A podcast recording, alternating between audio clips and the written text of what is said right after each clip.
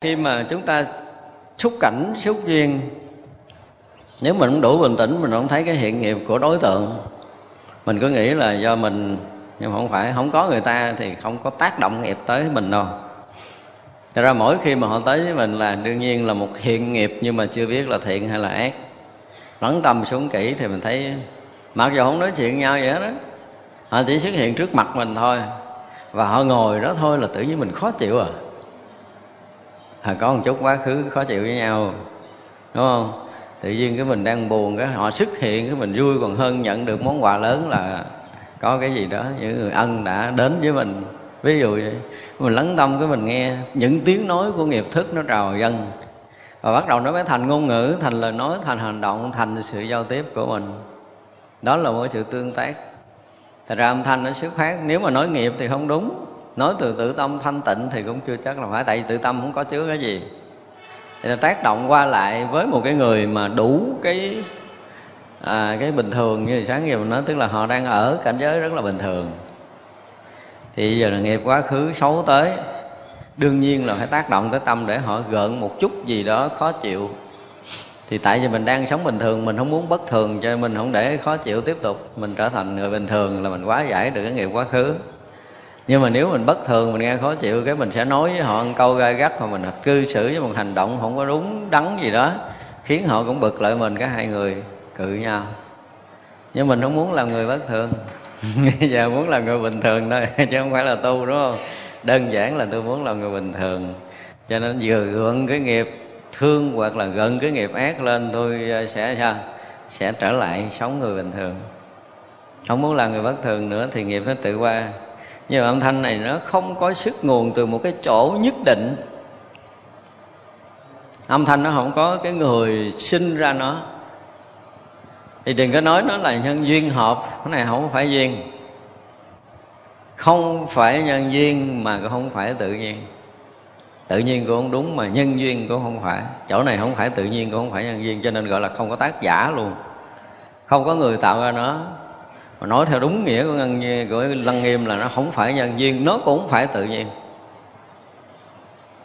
Nói nghiệp cũng không đúng. Nói nghiệp theo kiểu chúng sanh thì có thể chấp nhận, mà đối với chỗ này thì nó không phải nhân duyên, mà nó cũng không phải tự nhiên nữa. Thì thường không phải nhân duyên thì nó là tự nhiên, đúng không? Nhưng lần này không có tác giả, không có người tạo ra nó, không có người sanh ra nó luôn. Không có gốc gác, không có chỗ, không có nơi trốn, không có thật. Thì khi nhìn đúng với cái sự thật của một âm thanh, chúng ta phải nhìn tới chỗ này. Đúng như trong kinh đó là tới chỗ này, nó không có tác giả. Và nó lại không có bổn tế, tức là không có cái gốc để sinh ra ban đầu của chính nó nữa. Cái chỗ nơi để sinh khởi nó lại còn không có nữa. Ví dụ như chỗ đó là cái chỗ dự trữ âm thanh, đụng tới cái nó sạc âm thanh ra, nhưng không phải nơi bản tâm thanh tịnh thì có âm thanh nào. Và nói từ cái bản tâm thanh tịnh sinh ra, tức là nó có bổn tế, nó có một cái nơi chốn để sinh ra, nhưng mà không có. Đúng không? Nếu chúng ta lắng sâu trong cái bản tâm thanh tịnh của mình là rõ ràng là không có âm thanh. Chỗ đó không có âm thanh. Vì vậy là không có gốc để sanh ra âm thanh, không có bổn tế. Mà nó là gì? Ở đây dùng ngôn từ nghe, chúng ta thấy dựng mình là nó đồng với pháp giới. Âm thanh đồng với pháp giới. Cho nên mình nói âm thanh chính là gì? Là hiện tướng của tâm, mà tâm là hiện tướng của pháp giới. Tại đó là âm thanh là hình sắc. Hồi xưa mình học Lăng Nghiêm là tứ đại là Như Lai tàng tâm trùm khắp pháp giới. Bây giờ âm thanh cũng là Như Lai tàng tâm trùm khắp pháp giới. Hình sắc cũng là Như Lai trùm khắp pháp giới. Như Lai tàng tâm trùm khắp pháp giới. Thì vậy là tất cả các hiện tướng đều là tướng thật của Như Lai. Chứ chúng ta học tới Hoa Nghiêm rồi, chúng ta thấy cái chuyện cùng tận này thì thấy đến cái tướng thật của âm thanh là gì? Là thấy được cái trùm khắp pháp giới. Mình nghe, mình tưởng là cái lỗ tai mình nghe cái âm thanh này thôi, nhưng mà thật sự nó là trùm khắp pháp giới. Chính vì nó trùm khắp pháp giới cho nên không ai sanh ra được nó. Nó không có gốc để sinh ra, nó không có chỗ nơi để sinh ra, và nó không có tác giả để sinh ra nữa. Tại ra đúng với trong kinh Nguyên Thủy Đức Phật nói là có cái không gì tác thành, cái không hiện hữu, cái không làm ra. Chính do cái không tác thành, không hiện hữu, không làm ra đó mà Đức Như Lai mới nói có cái chuyện thoát khỏi sinh già bệnh chết. Nếu như không có cái không sanh, không tác thành, không hiện hữu, không làm ra, thì lấy đâu mà Đức Như Lai nói tới cái chuyện thoát khỏi sanh già bệnh chết. Thì hồi xưa mình nghe câu này, mình nghĩ cái không sanh, không tác thành, không hiện hữu, không làm ra là cái gì? Là tự tánh của mình. Đúng không? Hồi mình mới học là như vậy. Nhưng bây giờ mới thấy đáng sợ là tất cả âm thanh hình sắc đều là cái không sanh, không tác thành, không hiện hữu, không làm ra. Đây mới nói tới cái gì là lý vô ngại, bây giờ tới nói sự vô ngại nè. Đây mới bắt đầu nói sự vô ngại. Đạt tới cái lý vô ngại, lý vô ngại và sự vô ngại là tất cả các tướng đều là Phật tướng. Tất cả âm thanh hình sắc đều là Như Lai tàng tâm. Ra sáng bây giờ mình nói vòng để mình hiểu ở cái chỗ thật của âm thanh là gì? Là tâm. Tâm đó là tâm thanh tịnh, rỗng lặng, mênh mông. Thì cái hiện tướng của tất cả âm thanh là tất cả cái hiện tướng của tâm, chứ không phải mình nghe. Thì nghe như vậy mới gọi là nhĩ căn viên thông, nhớ không? Chứ không phải lỗ tai mình nghe mình thông. Nghe rồi quay trở lại tánh nghe, cái kiểu đó là bệnh cái lỗ tai rồi. Mình nghe là mình phóng ra, mình nghe trở lại tánh nghe là nghe cái gì? Nó loạn. Thành ra chỉ cần đọc một câu, một cách dạy tu là mình biết người này chỉ người ta tu không tốt. Phản văn văn tự tánh, tức là nghe trở lại tánh nghe của mình. Nghe làm sao mà nghe được trở lại tánh nghe?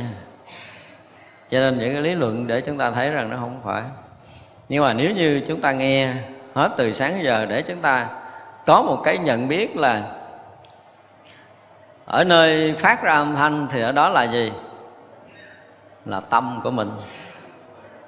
Tâm của mình ở ngay nơi âm thanh đó, cho nên mình nhận âm thanh chính xác ở chỗ đang phát ra, không xê một ly nào hết. Mình xác định chính xác ở cái chỗ nào âm thanh hiện ra thì chỗ đó chính là tâm của mình đang biết nó, ngay cái chỗ nó đang phát ra, chứ không phải là tôi đang nghe bằng lỗ tai của tôi. Chứ mà ta phải tập nghe được như vậy thì để thấy rằng là tâm ở đâu là nó sẽ hiện gì? Hiện tất cả các tướng ở đó. Do đó tất cả những tướng hiện tức là tâm mình hiện, chứ không phải mình nghe âm thanh nữa, mà là cái tâm mình nó đang hiện ngay cái tướng đó. Cái tướng nó làm cho mình rõ được cái tâm mình đang có mặt ở đó. Cho nên cái tướng âm thanh hiện ở góc này là rõ ràng là mình có mặt ở đây. Tướng âm thanh hiện ở hướng trước mình rõ ràng là mình có mặt ở hướng trước này. Và âm thanh ở hướng này hiện ra mình có mặt ở hướng này, để mình thấy rằng là gần như là 10 phương tứ hướng gì đó là mình đều có mặt khắp. Cho nên mọi hình sắc, mọi âm thanh hiện ra mình mới rõ chứ. Bây giờ mình thấy thì phía trước mình là mình sẽ nhận biết được hình sắc. Thì bình thường mình nói là cái khả năng của con mắt mình thấy được cái đó. Nhưng mà nếu không có tâm mình ở đó, mình không bao giờ nhận biết được hình sắc chính xác là ở phía trước mắt của mình. Dù là gần hay là xa, thì từ khoảng gần cho tới khoảng xa có bao nhiêu cái thì mình đều thấy được bấy nhiêu cái. Thì vậy là khoảng gần cũng có tâm, mà khoảng xa cũng có tâm, khoảng giữa cũng có tâm, đúng không? Khoảng gần xa xa kia cũng có tâm của mình nó hiện ở đó. Thì mọi âm thanh hình sắc hiện ra là hiện ở nơi tâm của mình. Thì khi chúng ta nghe cái điều này nhưng mà chúng ta cũng chưa có rõ ràng về cái chuyện này, và không rõ ràng về chuyện này thì không thấy là tất cả tướng đều là tất cả tâm. Thì vậy là khắp pháp giới này là gì? Là hiện khắp tất cả tâm. Khắp tất cả tâm kia là gì? Là Như Lai tàng tâm trùm khắp pháp giới. Rồi mình thấy mình thích cái gì cái thì nó hiện cái nghiệp đó cho mình, đúng không? Gặp hàng ngàn người nhưng mà tự nhiên mình hiện nghiệp có một người đó đẹp không thể nào mình quên được giữa số 1.000 người đang hiện trước mặt mình. Đúng không? Rồi đó là tùy theo cái nghiệp của mình mà hiện với cái lượng hay biết. Lúc đó mình chỉ biết có người đó, thế giới này gần như là biến mất hết, chỉ hiện hình một người thôi. Đó là hiện cái nghiệp của mình, đúng không? Tùy theo cái nghiệp hiện với cái lượng hay biết. Rất rõ vậy đó. Thật ra cái câu nói của Lăng Nghiêm thật là chí lý, mà chúng ta đừng bao giờ quên câu này. Quên câu này là chúng ta sẽ đi lệch trường đó. Nói gần như là chân lý.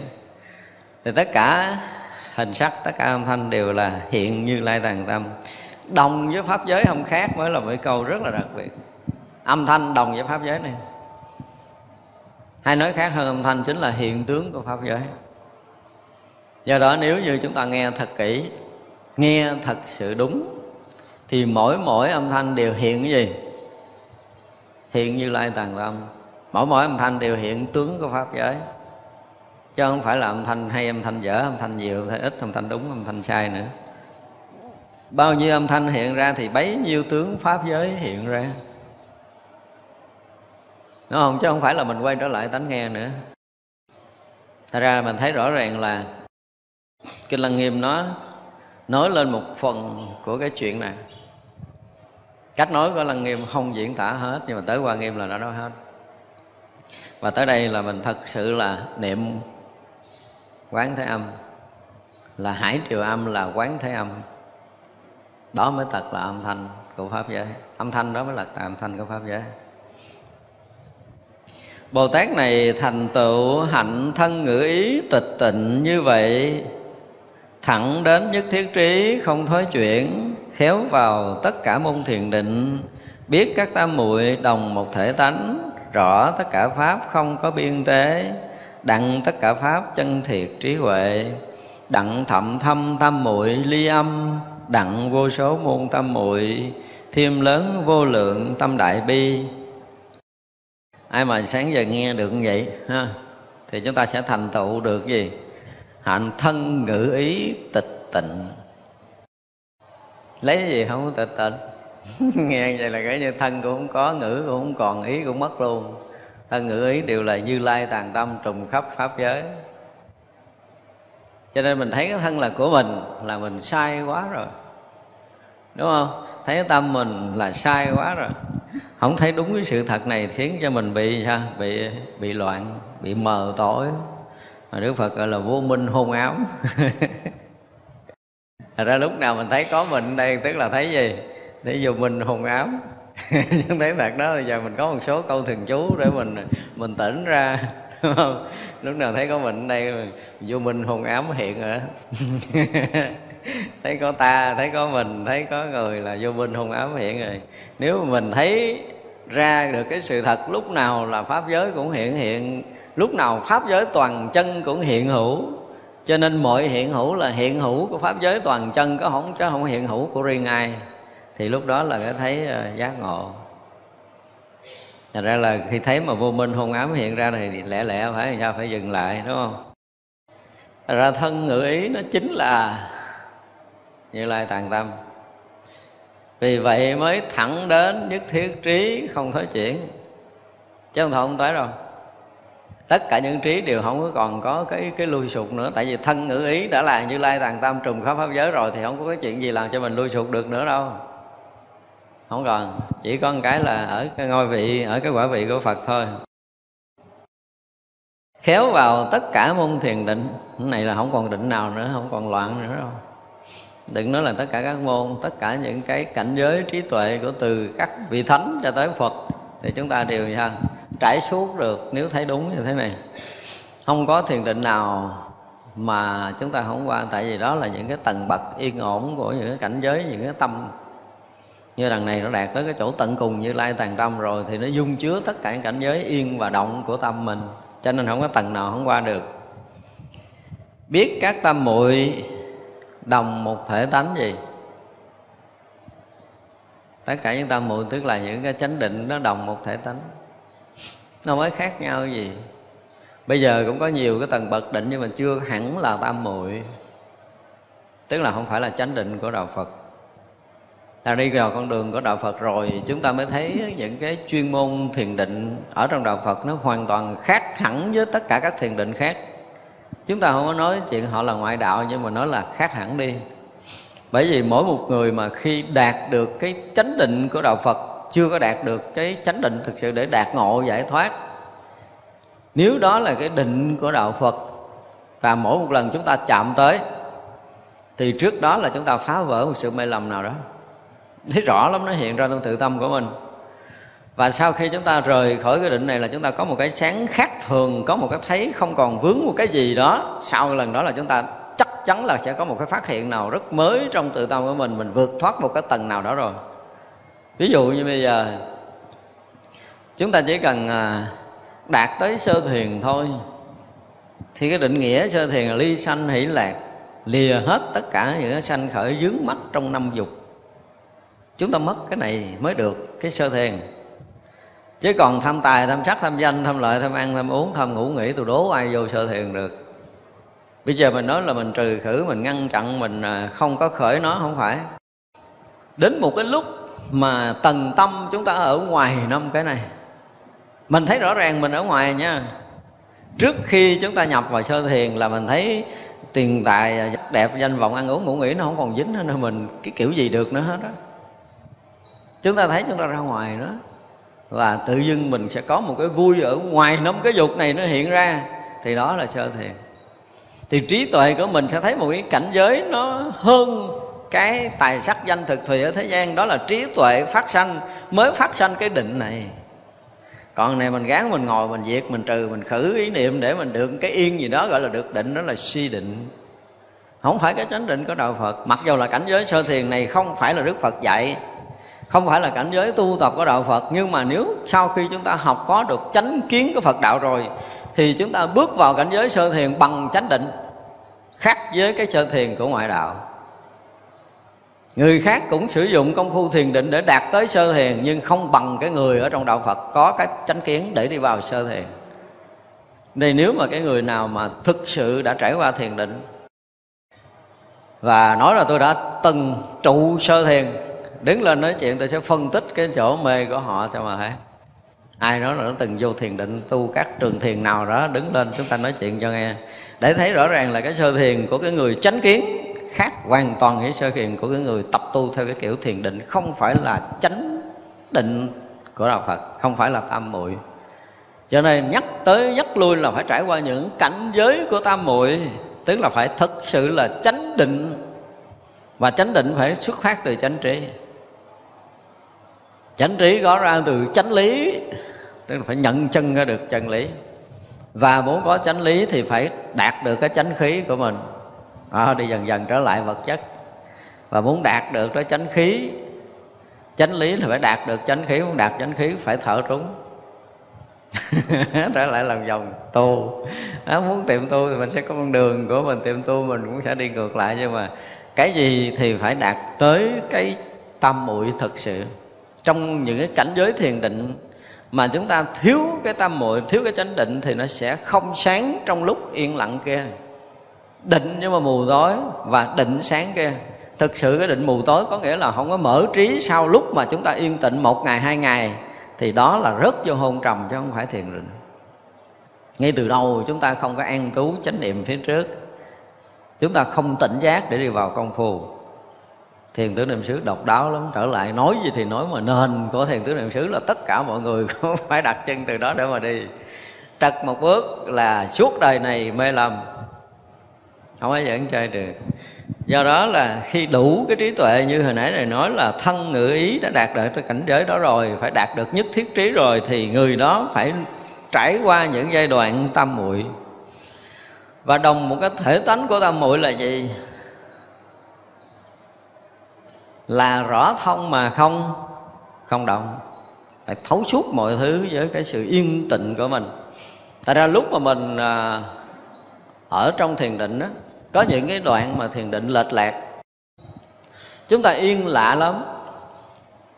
Và mình cũng thấy mình lớn từ từ ra, rộng từ từ ra, nhẹ từ từ ra, nhưng mà nó không sáng từ từ ra.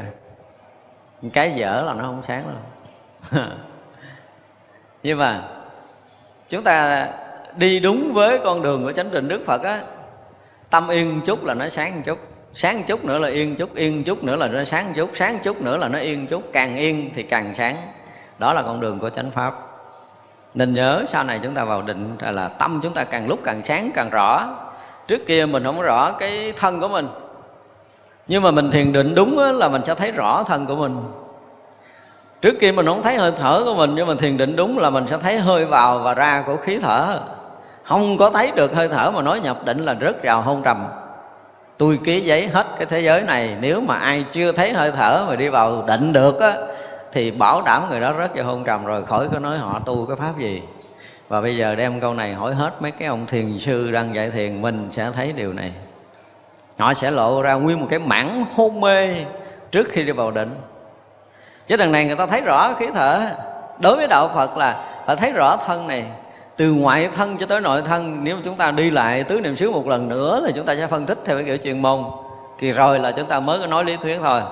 Bắt đầu để nói vào chuyên môn thì bắt đầu thấy cái thân cái đã, thấy cái thân rất rõ ràng. Sau đó chúng ta sẽ thấy hơi thở chúng ta rất rõ ràng ra vào, từ thô cho tới tế của hơi thở, từ thô cho tới tế của thân này, từ lớn cho tới nhỏ của thân, những cái sinh hoạt động đậy của từng tế bào một ở nơi tự thân chúng ta phải thấy rõ. Từ trong thân, tức là cái ấm của thân, lửa trong thân và lửa ngoài như thế nào, động ở trong thân và động ở ngoài thế nào, ướt trong thân và ướt như ở ngoài như thế nào. Tất cả những cái này chúng ta phải thấy, và đến cái mức độ mà khi mà pháp giới đã dung thông thân này với đất nước gió lửa ngoài không khác nhau, thì lúc đó mới an tịnh toàn thân mà mình hết vào. Cho nên không thấy cái tính nhất quán của tứ đại, không thấy cái sự dung thông của tứ đại thì không phải là người quán thân thật ở trong thiền tứ niệm xứ. Thấy vậy chứ mình nói tới thân là không phải đơn giản đâu. Thì Đức Phật mới kêu mình quán thân chứ. Quán thân phải thấy như thật thân. Như thật thân là hiện tướng của pháp giới. Hiện tướng pháp giới là bắt đầu phải hiện tướng của vật chất. Từ cái hiện tướng của vật chất phải lộ ra cái tướng thật của vật chất là cái tướng không của pháp giới. Thì tất cả những cái tướng của thiền định cũng phải là một cái tính dung nhiếp này. Thì từng cái cảnh giới của thiền định là từng cái rõ biết về pháp giới. Trí tuệ nó phải song hành. Bước vào thiền định mà không biết cái gì thì đó là hôn trầm, chắc cú. Nhưng mà trải qua nhiều lớp hôn trầm sâu hơn, cái mình nghĩ mình đã chứng được nhiều cái tầng bậc thiền định, buông ra biết gì. Nhưng mà người này nếu đi đúng cái tam muội của Đức Phật thì họ thấy rõ ràng là khi họ ngồi họ thở đúng rồi, cái thân họ thông. Thân họ thông rồi bắt đầu họ thấy rõ cái thân của mình. Thấy rõ thân mình từ hồi nó đặc, nó nặng tới mấy chục kg đây. Bắt đầu từ từ cái thân này nó lỏng ra, nó mềm. Nó mềm, nó thông, nó mềm, nó lỏng, nó rỗng, nó thành khí. Phải tất cả những cái tướng này được mình thấy một cách rõ ràng để mới vô định. Tướng này không thấy không bao giờ vô định đâu. Và không bao giờ đạt được chánh định như Đức Phật dạy. Thật ra nếu mà chúng ta đi vào công phu thiền định thì nó là một chuyện hoàn toàn khác với lý luận của Tứ Diệu Đế trước kia nhiều lắm. Tôi nói tôi chờ đợi mọi người tu được tứ niệm xứ, tôi sẽ nói cái chuyện của quán thân thôi là đủ để chúng ta nghe nó bùng nổ. Nó đâu có cần gì đâu, quán thân thôi. Chưa nói tới cái cảnh giới của tự tâm, chưa nói rồi cái thọ. Thì cái rung động thọ cảm của từng tế bào nó sẽ gây một cái hiệu ứng liên kết để ra một cái thọ của cái thân hoặc là cái thọ của tâm mình. Thì đó là một cảnh giới nữa. Thân thọ tâm pháp nó là từng cảnh giới một. Từng cảnh giới một rất rõ ràng. Nên mình cứ tưởng là mình thọ là thọ khổ, thọ vui, họ khổ không vui. Cái kiểu mình học lâu nay không tới đâu đâu. Đó lý thuyết chơi thôi. Nói về thọ là một cái sự cảm nhận, sự rung động rất là tinh tế, rất là nhẹ nhàng. Từ rung động nào nó ra cái rung động nào, tiếp nối tới cái rung động nào, nó tạo thành một hiệu ứng liên kết rung động như thế nào để mình biết rằng mình đang khổ hoặc là mình đang vui. Thì đó là một cảnh giới rất là khác. Cho nên đó là khi mà người có trí tuệ như thế này thì họ phải trải qua những cái cảnh giới thiền định thật mà là chánh định của đạo Phật, thì họ phải diễn tả cái định từ thân cho tới tâm. Chứ phải dùng cái từ như vậy đó. Cái định của tâm là còn chưa lắm, còn xa lắm là tưởng tượng. Họ phải diễn tả từ ngoài, từ cái thô nhất, và họ phải đạt được an tịnh toàn thân như Đức Phật nói vậy đó. An trú toàn thân, sau đó là phải an tịnh toàn thân. Thân an tịnh như thế nào, từng lớp của cái sự an tịnh toàn thân. Cái thân này mà nó thực sự an tịnh tới đâu thì cái định của tâm nó cũng sẽ hiện ra ngang đồng tới đó. Cho tới một lúc mà chúng ta thấy thân tâm nó nhất như thành một cảnh giới rỗng suốt, thì lúc đó là chúng ta rực sáng chứ không có mù mờ. Chúng ta thấy rõ tất cả những vật chất đều là những hiện tướng của Như Lai Tàng Tâm nếu mà ngộ sâu ngay chỗ này. Còn không ngộ sâu thì chúng ta sẽ thấy rất rõ ràng là tất cả vật chất đều là rỗng. Thấy rỗng vật chất thì vật chất mới liền thành không, thì sắc quẩn này mới không, mới phá được thân kiến. Muốn phá được thân kiến không phải dễ, đừng có nói chuyện tào lao. Phải công phu thực sự, phải tới những cảnh giới đó thực sự thì thân này mới thành không được. Chứ không có tưởng cái thân này là không. Cứ ngồi đó mình cứ ở cảnh giới tâm không phân biệt, không khởi niệm, cái mình tưởng cái thân là không. Không phải, nó sẽ xảy ra cái gì để nó thân này nó từ có trở thành không. Mình thấy rất rõ cái tiến trình từ có thành không của thân này, từ thô cho tới tế của thân này, cũng như tiến trình từ thô cho tới tế của hơi thở, và thấy rõ ràng tiến trình từ thô tới tế của tâm mình. Ba cái anh này đi một lượt mới vô định.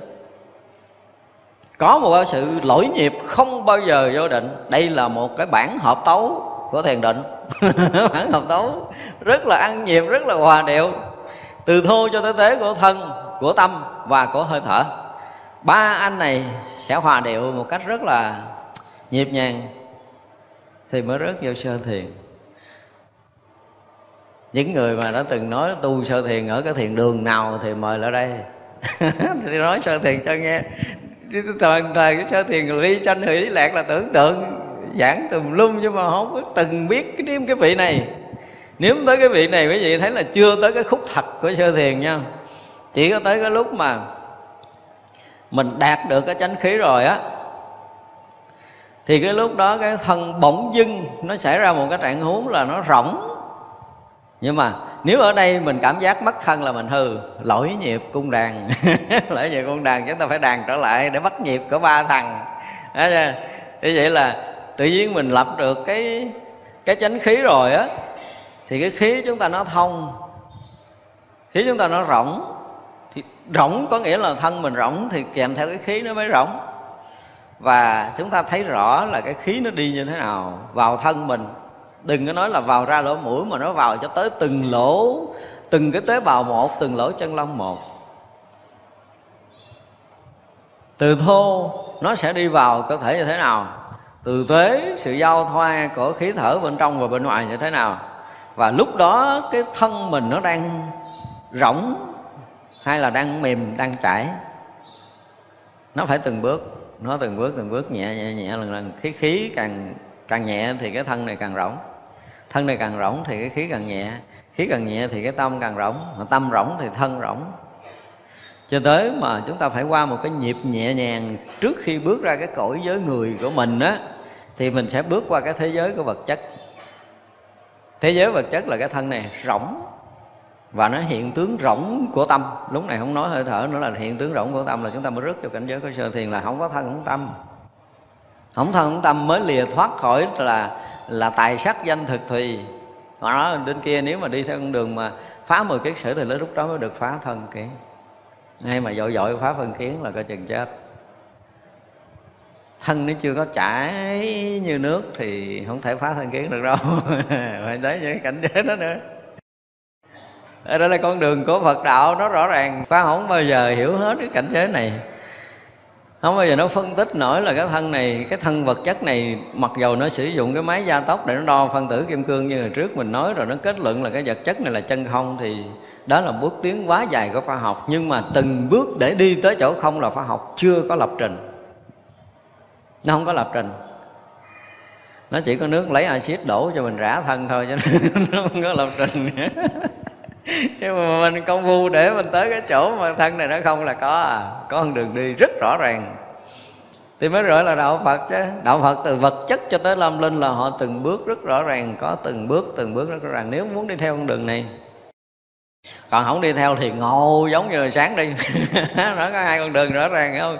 Đây là mình đang nói tới con đường tiệm tu, mà tiệm tu nó phải là những bước rất cơ bản của thiền định. Nhưng mà không thì chúng ta ngộ. Ngay cái phút ngộ đó là thân thọ tâm pháp đều biến mất thật sự nữa. Đây là cái phản ứng khác thường. Nếu siêu phàm vượt thánh rồi, không phải chuyện đơn giản tự động mà rớt vô cái chỗ mà rỗng không thân không tâm, không có sắc thọ tưởng hành thức là một cảnh giới kinh khủng. Mà thật sự người đó cũng trải qua nhiều đời, nhiều kiếp thiền định cái kiểu này rồi. Cái kiểu mà đi từ cái chỗ không thân rồi không thọ, không tâm, không pháp này ít lắm rồi, cũng dài kiếp rồi. Thì đời này họ không có cực công phu phá lại tứ đại của mình, không có công phu phá ngũ uẩn sắc thọ tưởng hành thức nữa. Và họ một phen là ngũ uẩn giai không. Chuyện đó làm cũ rồi giờ tái lập. Chứ còn đời đầu là dứt khoát chúng ta không thể nào tự ngộ theo cái kiểu kia. Cái này phải nói rõ ràng. Cho nên nghe người ta ngộ mình cũng ham, mà mình ngộ hoài ngộ không được. Ngộ hoài ngộ không được. Có nghĩa là mình chưa có từng. Nếu như một hai lần mà được ai đó khai thị mà chúng ta không ngộ, biết rằng mình không phải cổ thuộc gì thượng thừa căn cơ. Mà không phải thượng thừa căn cơ là làm ơn, làm phước, tu lại từng bước. Phải đi vào những cái bước gọi là tiệm tu, để chúng ta phải phá được một lần sắc quẩn. Chúng ta nói hoài nha, ai trong đời mình chưa có một lần phá được sắc quẩn thì đừng bao giờ tưởng là mình ngộ cái gì. Thì cái tiến trình phá sắc quẩn như nãy giờ mình nói rõ ràng, đúng không? Phải từ cái thân đang cứng rắn rõ ràng, cái hơi thở đang ra vô thô đàng hoàng, thì bây giờ sẽ bắt đầu ngồi đúng tư thế lại, cái hơi thở thật đúng để một ngày nó khôi phục được nguyên khí của mình. Và khi nguyên khí đã khôi phục rồi là chúng ta thở rất là đúng, cái phòng xẹp chúng ta rất là đều, vào thì chúng ta dừng cũng đều, mà dừng thì càng lâu hơn trước kia, ví dụ vậy. Bây giờ mình hít vô mình dừng thì nó rất là ngắn, nhưng mà đến lúc mình yên, cái thân mình rỗng, lập lại chánh khí rồi mình dừng lâu hơn. Thì cái khoảng dừng lâu là cái khoảng làm cho cái thân gì? Nó tự động nó rỗng ra. Mà thân rỗng thì cái hơi thở nó bắt đầu nó dài, nó chậm, nó nhẹ, nó thông. Phải trải qua những cái bước này, phải chậm, phải nhẹ, phải dài, phải thông và rỗng. Thì thân bắt đầu nó có cái cảm giác nó mỏng, nó rỗng từ từ ra. Từ cứng bắt đầu nó rỗng thân. Thì chúng ta sẽ thấy rất rõ là cái thân chúng ta càng lúc mình càng thấy, mới đầu thấy nó một đống, nhưng từ từ mình sẽ thấy nó không có còn đống đen thùi lùi nữa, mà nó bắt đầu nó được nhuộm trắng bởi cái trí của mình. Trí mình sáng một chút, mình thấy thân rõ một chút. Lúc đầu mình thấy rõ tất cả những cái hiện tướng của nó, nhưng rồi nó sẽ bằng cái tâm sáng kia, cái tâm trong sáng kia khiến mình thấy cái thân mình nó cũng sáng hơn. Rồi cái tâm trong sáng kia nó thấy khí vào ra của chúng ta, nó từ từ nó sáng ra. Khí này nó sáng ra, cái thân này nó sáng, thân sáng, khí sáng. Thì đó là cái thân này rỗng thì cái khí này nó cũng rỗng từ từ. Tới một lúc mà chúng ta đạt được tới cái đoạn mà cái khí ra vào ở lỗ mũi á, nó bằng tương đương với cái khí ra vào ở từng lỗ chân lông một. Nhưng mà mình thấy cái lỗ chân lông của chúng ta nhận khí trả khí như là cái lỗ mũi nhận khí trả khí, là lúc đó là bắt đầu rỗng thật rồi đó. Rỗng rồi đó. Thì cái rỗng này nó ở một cái đoạn rất dài, và rỗng và rõ. Tại vì hồi trước mình biết mình thở, chứ bây giờ mình thấy mình thở. Thấy thở là thấy thở lỗ mũi quá thô, cho tới thấy thở rất là vi tế của từng lỗ chân lông nó giãn nở và nó co lại để nó trao đổi chất, trao đổi khí. Càng rỗng thì càng rõ. Chúng ta nhớ, rỗng mà không rõ là sai. Yên, rỗng và rõ, ba cái này phải hiện ra một lượt. Càng yên thì càng rỗng, mà càng rỗng thì càng rõ, càng rõ thì càng yên, càng yên thì càng rỗng thì càng rõ. Nó đi vòng vậy đó. Thì cái thân nó rỗng nữa, tâm chúng ta sáng nữa. Và cái quá trình mà co giãn của lỗ chân lông nó càng lúc nó càng nhẹ đi nhiều lắm. Hồi nãy là giống như chị co bóp mạnh, bây giờ nó giãn nở rất là nhẹ. Vì chúng ta đã yên rồi thì cái sự mà dung thông hòa quyện chuẩn bị xảy ra. Thì yên chút nữa, rỗng chút nữa, rõ chút nữa, thì cái tâm càng sáng chừng nào thì cái sự yên tịnh nó càng nhiều chừng đó. Sự yên tịnh càng nhiều chừng nào thì cái thân nó càng rỗng chừng đó. Thật ra chúng ta thấy là cái ngưỡng của vật chất và tâm linh nó chuẩn bị gì? Nó chuẩn bị hòa quyện tan biến. Đến cái lúc mà mình thấy rõ ràng là một thoáng đến đạt đến cái độ sâu đúng của thiền định là thân này nó rỗng, nó sẽ thành không. Trước khi thành không là cái khí của ngoài và khí ở trong không có cái nội thân ngoại thân nữa. Nó không còn sự nội thân ngoại thân nữa, mà là một cái sự xuyên suốt giao thoa. Chúng ta sẽ thấy rõ điều này xảy ra. Và mình nhìn lại là không có cái thân này. Đủ trí để có thể thấy cái thân này lúc này nó là rỗng, là không. Và phút chốc ấy là phút chốc phá được thân kiến. Không thân, toàn là một cái thể khí, toàn là một cái thể rỗng dung thông như pháp giới. Và phút chốc đó nếu mà chúng ta đủ lực, gọi là đến phút chốc đủ lực, thì nó mất đi cái thọ vui. Lúc đó nó vui kinh khủng lắm, nhưng mà mình đủ lực mình sẽ lướt qua được cái thọ vui này. thì chúng ta sẽ trải qua nhiều tầng bậc thiền định hơn. Còn nếu chúng ta dừng ở cái vui này là cái vui ban đầu mới ra khỏi thân, thì mình có chết cái kiểu gì thì không trở lại làm người được nữa, ở cảnh giới khác hơn người.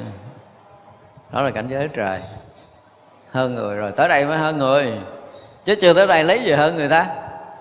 Nó dốc nó giống hơn chứ nó thiệt thì không hơn. Chúng ta phải trải qua cái gì mới hơn người chứ, tới đây mới hơn loài người nè. Và nếu mình cái căn cơ mình lớn là mình đến sâu hơn nữa, mình vượt qua cái thọ vui đó đi, nó sanh cái hỷ lạc lạ thường lắm. Như mình nếu mình còn hỷ lạc thì cái ngã nó sẽ sống lâu hơn. Cho nên cái người mà có cái lý đạo vững, mượn cái lúc không sắc quẩn này phóng vọt luôn, đi rất xa. Nhưng mà mấy ai biết ở chỗ này, khi tới chỗ này vui quá không bao giờ kiềm chế được. Rõ ràng là tất cả những cái chuyện trần gian tới giờ phút này không có thể so sánh được một mảy tơ mỏng manh nữa trong cái cảnh giới này. Nó kinh khủng lắm, không có thể dùng từ diễn tả được trong cái phút lạc mênh mông của thiền định này. Sướng quá ở đây chứ, trời ơi, tu mấy chục năm rồi cho tôi hưởng chút chứ. Đúng rồi, tới đây không ai không hưởng hết rồi. Tức là ngã chấp bắt đầu nó hiện ra để nó thọ nhận cái cảnh giới này đầu tiên đã. Lưu một dấu ấn tâm linh, gần như là mình đóng dấu rồi. Tới đây rồi, tôi đã tới chỗ này. Và thật sự nếu người này chết trong tình huống nào đó thì họ sẽ từ đây ăn lên chứ không có trở xuống. Tức nghĩa là không có thọ thân làm người, mất công lắm. Không bị đi vào thai như trước đây nữa. Ở cảnh giới khác, nếu họ loại chết. Tại nó trên đây chưa đụng tới cái chuyện mà nghiệp về nhân quả gì mình chưa đụng, nhưng đã phá được sắc quẩn rồi, đã phá được thân kiến rồi thì là đã vượt phàm rồi. Không phá được sắc quẩn, không phá được thân kiến thì không vượt phàm được đâu. Người tu nên biết điều này. Cho nên nói thì nó rất là dễ, nếu mà cái tầng đốn ngộ hồi sáng nó dễ lắm đúng không? Nhưng mà đi theo cái tầng tiệm tu để mà bước những cái bậc thang vượt ra khỏi cái hư không này một cái là phải từ từ. Không có dẫn chơi được. Đối với đạo Phật nó phải có giá chứ. Nếu mà thật sự chúng ta không có tu thì không có tới cảnh giới này. Cho nên những cái cảnh giới được gọi là chánh định á, chúng ta phải bước những cái bước đi rất là vững trong cái cơ bản của công phu. Nó phải hơn khoa học nhiều lắm. Chỉ cần sơ hở một mảy tơ thôi là thua rồi. Cho nên đó, cái người học Phật mình nhắc đi nhắc lại nó giống như là một cái sự mà gọi là độc quyền, độc đoán. Người đệ tử phải trung thành 100%, không được vì một mảy tơ sơ sót. Khi mà bắt đầu nhận được cái pháp tu từ thầy thì người đó mới có thể đi sâu được. Còn chỉ cần mà tài lanh một chút là đời mình tàn. Ông thầy ông thấy ông không nói câu nào đâu, buông tay rồi, không bao giờ dạy lại lần thứ hai, cho bỏ cái tật tài lanh. Cái tài lanh nó hư rồi, không phải giỡn đâu. Khi đi vào công phu là cái gì ở ngoài thì có thể giỡn chơi được, nhưng mà đã bước vào cái công phu rồi là một mãi tơ, một sát na không được quyền lệch lạc. Tại vì mình chưa có một lần trải nghiệm thì nên đi vào cảnh giới đó theo một cái hướng dẫn, theo bản đồ, theo sơ đồ. Còn mình đã trải qua rồi thì không cần. Nhưng mà chưa từng trải qua để vượt thoát cái thân này. Tại vì vượt thoát thân này nói thì nói nhưng mà rất là khó. Người tu không quan trọng cái này hả, không biết tu cái gì, không ra được đâu, không có dẫn chơi được. Nói kiểu thì sáng là nói kiểu căn cơ bậc thượng rồi. Bây giờ mình trở lại là căn cơ bậc hạ. Mình phải đi từng bước rõ ràng. Không nói chuyện tới công phu thì thôi, mà nói chuyện công phu là phải rất là nghiêm túc, rất là nghiêm khắc, rất là tinh tế, rất là kỹ lưỡng, rất là chính xác. Phải tất cả những cái này đủ. Rồi mình tới mình thấy một người cầu pháp, nhìn ánh mắt của họ có một cái chút gì đó không thật, là cái như họ tự đóng cửa mình, chứ ông thầy cũng không có giải được. Ông thầy không thể nhét vô tâm này được. Khi mình đến cầu pháo tâm mình phải mở toang ra thực sự. Mình và ông thầy không còn có một cái gì khác nữa. Ông thầy giống như là cho cái gì ăn cái đó, bỏ vô miệng cái gì là phải nuốt cái đó, bỏ vô tâm cái gì là phải dính cái đó. không được rớt ra. Và Bill làm là cái gì là phải tuân thủ chính xác cái đó, không được trật một mãi tờ là chúng ta sẽ thành công bước thứ hai. Còn không được đâu. Nó còn hơn độc quyền độc đoán của thế gian gấp 1 tỷ lần. Do đó mọi người đệ tử không đủ cái tâm này thì không đủ cái tầm để có thể nhận được chánh pháp hướng dẫn trời. Thành ra là khi giao mạng là phải giao thiệt, có 1000 cái mạng cũng phải giao chứ đừng nói là một cái mạng. Còn mình giao chưa được 1/1000 cái mạng thì mình còn ở ngoài tới 999 cái mạng ở ngoài là mình thua rồi. Không thể nào tiến thủ công phu được đâu. Nếu chúng ta nghe mà chúng ta không ngộ, bắt buộc chúng ta phải đi con đường này. Và khi đi con đường này phải hết sức nghiêm túc. Dù có bỏ mạng cũng không được quyền rút lui. Ông thầy nói đứng là trời rầm cũng không có được quyền bỏ chạy. Trời rầm sấm sét cũng không bỏ chạy. Sấm sét thì sấm sét, mà thầy kêu làm, tôi làm chưa xong là tôi không có nhúc nhích. Thì mới có thể bước thứ hai được. Thật ra là quý tăng ni để ý đi, những cái người là kỳ nhập thất thì hai tôi không nói thêm. Ai đã nhập thất một lần rồi lên cầu pháp là cứ đứng dậy đi vô làm đúng cái chuyện cũ. Đúng rồi, giờ tôi chỉ thêm. Chỉ thêm không làm gì? Chuyện cũ chỉ là không được, chỉ chuyện thứ hai. Tôi làm chuyện đó khó quá, thầy chỉ cái khác, không có khác. Cái đó phải làm được cái rồi. Hít thở cho trúng cái rồi. Mà hít thở không được đi cho khác chơi luôn. Chứ tu cái gì nữa. Thở không được đừng có nói chuyện tu. Ăn không đúng đừng nói chuyện tu. Tôi có hai cái quan trọng là ăn phải cho đúng, thở phải cho đúng. Rồi nói chuyện khác. Ăn đúng mà ăn mấy bữa cũng dội tượng rồi cả như thôi rồi. Đừng nói chuyện công phu với tôi, mất công lắm. Mà nói chuyện công phu là tôi ăn sao vô thất, tôi giận hai cái. Một là thở đúng, hai là ăn đúng. Thở phải cho đúng, mà muốn thở đúng là ăn phải đúng mới có ra cái khí thở đúng. Chúng ta ăn một bữa đúng, chúng ta thấy cái hơi thở của mình khác liền. Và chúng ta thở đúng, chúng ta sẽ ăn rất đúng ngày hôm sau. Ăn đúng, thở đúng, ngủ đúng, đi đúng, ngồi đúng, nằm đúng. Thì những cái này nó bắt đầu nó, khi mà nó khôi phục được chánh khí rồi là tất cả mọi cái cơ thể nó sẽ chỉnh lý. Và tự động mình sẽ thông, sẽ sáng. Với tôi vừa thông vừa sáng vừa nhẹ là cái mà phải xảy ra trong cái giai đoạn công phu của mình.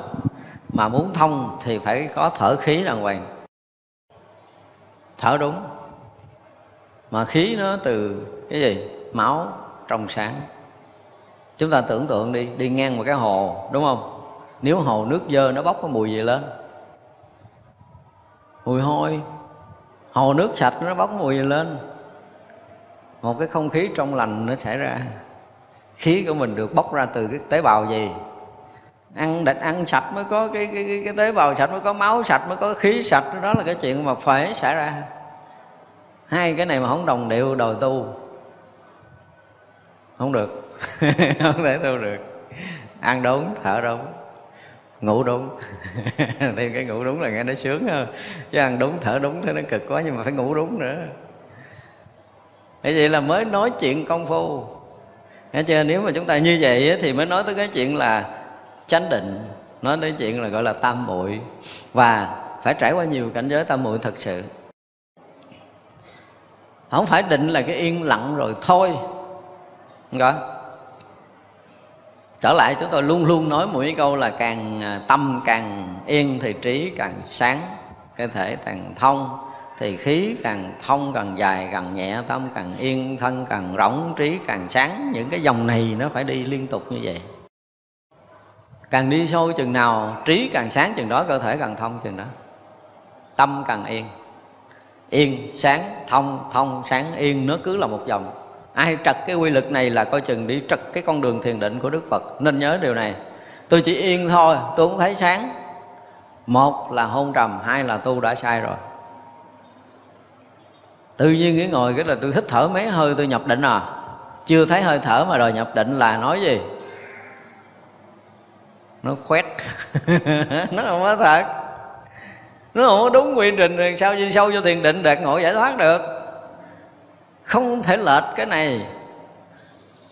Cho nên bây giờ cũng rất là nhiều cái trung tâm thiền học mình không muốn nói tới để đụng chạm mít lòng. Nếu như ai có duyên để có thể thực sự đi vào con đường chánh đạo thì chúng ta sẽ có duyên bắt gặp được cái công phu chân chánh ngay từ đầu, phải có những cái nền tảng, có những cái bước đi ngay từ đầu để chúng ta tiến thủ công phu của mình. Vậy thôi, đó là cái duyên trong đời của mình. Chứ mình không dám nói đúng nói sai. Nhưng mà không trải qua những cái nền tảng căn bản này thì đi đâu á, chứ còn đi tới giác ngộ giải thoát thì không được rồi. Trật địa chỉ ngay từ đầu, mà đã lệch địa chỉ rồi thì không bao giờ đi tới đâu. Chúng ta phải thấy rõ ràng rồi như vậy. Rồi rõ tất cả các pháp không có biên tế. Này là trí sanh ra nữa, không? Đạt được thiền định thì sẽ thấy được tất cả các pháp không có biên tế, không có chỗ tận cùng là một âm thanh. Tức thấy được cái biên tế của âm thanh là thấy được cái chỗ tận cùng của nó, nhưng mà âm thanh không có chỗ, không có biên tế. Âm thanh là pháp giới, âm thanh là đồng pháp giới, hình sắc cũng là đồng pháp giới. Không phải trải qua những công phu thiền định đó mới đủ trí để thấy cái điều này. Vì vậy mà đã trải qua một lần thiền định mà mình không thấy được cái gì ở nơi các pháp là không phải.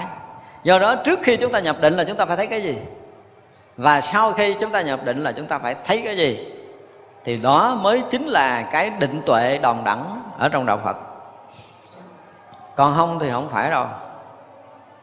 Cho nên định mà không thấy cái gì thì thua rồi. Định xong rồi cũng u như kỹ là thua rồi. Định không là phải mới. Chúng ta rời định là chúng ta phải thấy cái gì, và trước khi chúng ta bước vào cảnh giới của thiền định là chúng ta phải thấy cái gì trước đó. Rõ lắm, hai cái bước này rất là rõ. Mở cửa bước vào một căn nhà nào đó là chúng ta phải thấy ổ khóa để mình mở, và mở ra là rõ ràng là một chân trời mới. Bước vào cảnh giới thiền định là bước vào một chân trời mới, vào một cái gì đó nó rõ hơn, nó sáng hơn, nó chỉnh chu hơn, nó chính xác hơn, nó rộng mở hơn, nó tự do hơn, nó trong sáng hơn, nó thanh tịnh hơn. Nó phải có cái gì hơn trước đó thì mới gọi là thiền định. Còn thiền định ra rồi cũng chầm nhem như cũ, thiền định chi. Tôi lúc ngồi tôi định chứ buông ra làm sao. Buông ra hoạt động cũng động như mọi người thì đương nhiên là phải động, nhưng mà cái tâm mình ở một cái tầng khác sau khi đã trải qua một tầng thiền định. Một tầng thiền định là đã qua một cái tầng cảnh giới của tâm linh, và cũng đã vượt qua một tầng sinh tử trong tam giới này. Đó mới được gọi là định. Thì mình thấy rõ là cái tầng người của mình lâu nay, đúng không? Lâu nay là mình ở tầng người, mình chưa ra, vì chưa trải qua một tầng thiền định nào. Chứ còn nếu mà trải qua tầng thiền định, giống như nãy là mình thưởng thức cái tâm tư, cái tầng tâm an vui của cảnh giới ngoài cảnh giới người. Tầng tâm đó hoàn toàn không phải tầng của người, thì nó không có dính với tài sắc danh thực thùy nữa, không lấy ngũ dục lạc hết rồi. Ngũ dục không còn vui nữa, và rõ ràng từ đó sau họ không còn vui với mấy cái chuyện này thiệt á. Không có chán nha, họ không chán, nhưng mà họ không lấy đó làm cái chỗ vui. Đổ một núi vàng với họ cũng bình thường, giống như đống rác, họ không có gì quan trọng trong cái ngũ dục này nữa. Xong rồi họ nếu bước qua một cái tầng thiền định thứ hai sâu lắng hơn, và họ rời định là họ thấy cái tầng mà hồi nãy vui vui ở dưới kia kìa. Thấy rõ lắm á. Cái tầng sơ thiền nó còn thấp ở dưới á, họ thấy rất là rõ. Mỗi một tầng thiền định là một cái cảnh giới của tâm linh, tức là vượt một tầng của sanh tử trong tam giới này, nếu muốn nói tới thiền định. Còn không có trải qua những cái cảnh giới mà vượt bậc, vượt tầng thì chúng ta không có đi đâu hết, vẫn còn nguyên như cũ. Nên nhớ như vậy, dù chúng ta thiền định kiểu gì cũng là như cũ, không ra được. Thành ra được, đầu tiên mình phải nói tới cái chuyện mình có ra khỏi cái thân này hay không, cái đã ra bằng cách gì, ra như thế nào, kết quả của cái chuyện ra là sao, mình phải nói cho được thì mới được gọi là ra khỏi sát quẩn. Ra khỏi cái thân này tức là ra khỏi cái nghiệp người. Cả đời mình lúng túng, mình giải quyết cái thân này không xong, có nghĩa là chúng ta sẽ trở lại làm người. Đừng nói niệm cái gì mà ra là không được đâu, không ra khỏi cảnh giới người. Đời này chúng ta không công phu để vượt ra cái thân sắc quẩn này thì không có công phu nào để qua khỏi cảnh giới của người. Tất cả những cái lối mà nói là tôi làm anh thế này để đi ra khỏi người, làm anh thế kia để đi cõi khác là lối gì? Mị người. Nói hơi mến lòng là bị mị người ta, dụ người ta. Chuyện này làm khó quá, làm gì dễ hơn đi. Cái nền tảng công phu, những cái tầng bậc để chúng ta bước thăng tiến trên tầng lớp tâm linh như Đức Phật đã dạy, mà chúng ta không đi đúng, chúng ta đòi đi con đường khác, thì phải biết rằng đường đó không phải là con đường giải thoát của Đức Phật. Không dám nói là tà ma ngoại đạo, nhưng mà tôi nói là không phải con đường giác ngộ giải thoát của Đức Phật. Đừng nói 8 vạn 4.000 pháp môn, đương nhiên là rất là nhiều pháp môn, nhưng để đi đến giác ngộ giải thoát thì không thể đi linh tinh. Phải chính xác, phải thật sự là chuẩn mực ngay từ khởi đầu. Nói 8 vạn 4.000 pháp môn là gì? Phương tiện hốt nắm lá vàng dụ con nít khóc, nhưng mà đã hết khóc rồi là ăn cơm chứ không ăn rác con à. Ăn cơm để đi vào con đường chánh định của Đức Phật là phải ăn pháp của Phật, chứ không ăn cái nóng rác vụ khóc hồi nãy đâu. Khóc rồi kẹo rồi đưa nóng giá lá vụ cho đỡ khóc, nhưng mà tỉnh lại không có khóc rồi là ăn cơm à, chứ không ăn nóng lá này được đâu. Mới đầu là phương tiện, nhưng mà vô Phật pháp là ăn cái khác. Phải ăn cơm đàng hoàng, uống còn sữa màu của sư tử đàng hoàng, chứ không có thể mà ăn linh tinh được. Chúng ta phải thấy thật ra là trải qua những cái giai đoạn thiền định đó rồi, thấy được tất cả các pháp nó không có biên tuệ, mới gọi là thấy có tuệ chứ. Tự nhiên thấy hoa này cũng là nhiêu đó, lá này cũng nhiêu đó, đâu có thấy gì đâu. Thấy cái bàn này cũng nhiêu đó, cái tượng nhỏ, tượng lớn, rồi thấy sai biệt ở đây thì còn thấy biên tuệ. Mà còn biết thấy biên thế thì tệ đâu có sanh đâu. Thấy pháp này không phải là pháp thật. Không, pháp của mình quán nó thành không, làm sao không phải pháp? Không phải, không thể nói quán thành không. Để đây nó có, nhưng mà nó không phải có là do mình không khởi niệm, mình thấy nó, mình không so sánh phân biệt ở nó, mình không dính mắt ở nó, cái nó thành không à. Không phải, đó là cái lối giỡn chơi thôi. Chứ thấy thiệt là đương hiện tướng đó là hiện nguyên cái tướng không của chính nó. Do tướng không của chính nó cho nên nó hiện thành một cành lá rất nhỏ trước mặt mình, thì mới thấy được cái thực thể của pháp. Chứ không phải thấy bông đó là bông đó, cành đó là cành đó, thì còn có biên tế. Cho nên thấy không biên tế là nghi nơi đó sẽ thấy hiện nguyên cái tướng của hư không ra. Nói vậy bắt đầu mình ngồi mình tưởng có hư không to thiệt to, cái là bao nhiêu cái tinh thể nó hiện ra nó thành bông. Ngồi tưởng tiếp không phải. Nói không phải, tức là cái tướng không của cái pháp nó hiện ra không phải là hư không. Nhưng mà cái tướng rộng đó rõ ràng nó hiện hữu. Và khi cái tướng hiện hữu của tâm hiện ra thì sẽ hiện cái tướng của vạn pháp ra. Và khi hiện tướng vạn pháp ra là đồng với cái tướng tâm, cho nên khắp pháp giới này đều hiện một tướng hoa thôi. Và lúc đó mới thấy được hoa này không biên tế, điều nó rộng khắp các pháp giới này. Thấy bằng trí nó khác với thấy bằng tưởng à. Nào không phải tưởng. Thì đó mới gọi là trí tuệ bắt đầu phát sinh. Lúc đó mới được gọi là gì? Đặng tất cả pháp chân thiệt trí. Sau khi thấy tất cả pháp là không biên tế rồi thì sẽ được tất cả pháp là chân thật trí. Hiện tướng pháp là hiện tướng trí tuệ, chứ không phải hiện tướng pháp giới một cách yên ổn, yên lặng mà không biết. Do cái tuệ cho nên tất cả các tướng đều hiện một cách rõ biết, rõ ràng, đúng không? Khi hiện tất cả các tướng của các pháp, tức là trí tuệ ở nơi các pháp chân thật trí đang hiện ra. Trí chân thật hiện ra là hiện trên nền tảng rỗng lặng rõ biết, thênh thang trùm khắp hiện ra. Thì mỗi cái hiện tướng đều là gì? Đều là tướng của trí huệ hiện hữu, chứ không phải tướng của vạn pháp nữa. Tại vì pháp không còn biên tuệ, cho nên đạt được cái chân thật pháp giới. Tất cả các pháp đều hiện cái thiệt tướng của trí huệ là giác, không có tướng khác, không có tướng thứ hai. Khắp pháp giới này không có tướng thứ hai. Ai thấy trong pháp giới nào có một cái tướng thứ hai là chúng ta đang thấy sai cái thiệt tướng của chân thật pháp. Thật ra có những hồi xưa mình đọc những câu tất cả pháp là Phật pháp, cái mình hiểu đủ thứ hết, nhưng mà tới hồi mình thực sự thấy cái pháp này là hiện cái trí tuệ, hiện tướng trí tuệ chân thật vô biên tế của một pháp, tức là lúc đó mới được gọi là đạt ngộ. Còn thấy không tới đây là đạt cái gì chứ không phải ngộ, là đọt để bỏ chạy, là giật người ta chạy, chứ không phải là đạt ngộ, nó khác. Thật ra là đạt tới mà tất cả pháp đều hiện thiệt tướng trí huệ hiện hữu. Giống như hồi nãy là âm thanh là gì? Đồng với pháp giới không sai khác. Thì bây giờ tất cả các pháp đều là trí tuệ hiện hữu, không có khác biệt với cái trí giác đã có lâu nay. Mà muốn được trí tuệ đó thì phải thấy được cái sự thật các pháp không biên tế. Âm thanh không biên tế, hình sắc không biên tế, mỗi đều không biên tế. Như vậy là pháp giới này đều đồng một cái gì? Cái không biên tế. Đồng một cái trí giác hiển hiện không sai biệt. Nhưng mà là hiện tất cả các tướng sai khác của dạng pháp.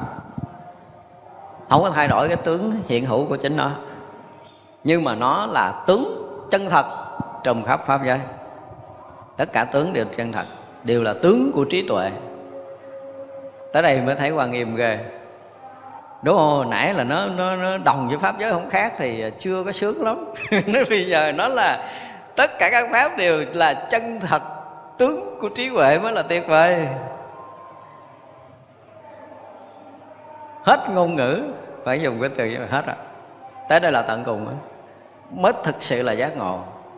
Chứ còn mình thấy tướng là thanh tịnh, là tướng là không động, tướng là thế này, tướng là không, tướng là rỗng, tướng là thế này thế kia thì chưa có đạt đến cái mức độ gọi là sự vô ngại. Nhưng mà tới đây mới thật sự là sự vô ngại. Tất cả tướng đều là tướng của trí tuệ, tất cả tướng đều là tướng của giác ngộ. Vậy là tất cả mọi cái hiện hữu trần gian này đều là Phật hiện, là cảnh giới Phật, là cõi giới Phật.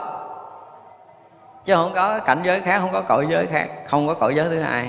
Cõi giới toàn tri toàn giác, cõi giới rỗng lặng vô sai biệt.